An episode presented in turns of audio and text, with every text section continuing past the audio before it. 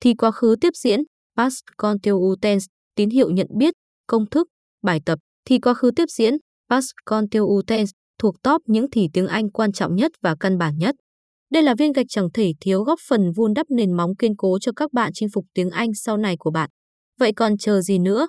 Cùng với Patado đánh giá kỹ càng và chi tiết những tri thức này ngay nhé.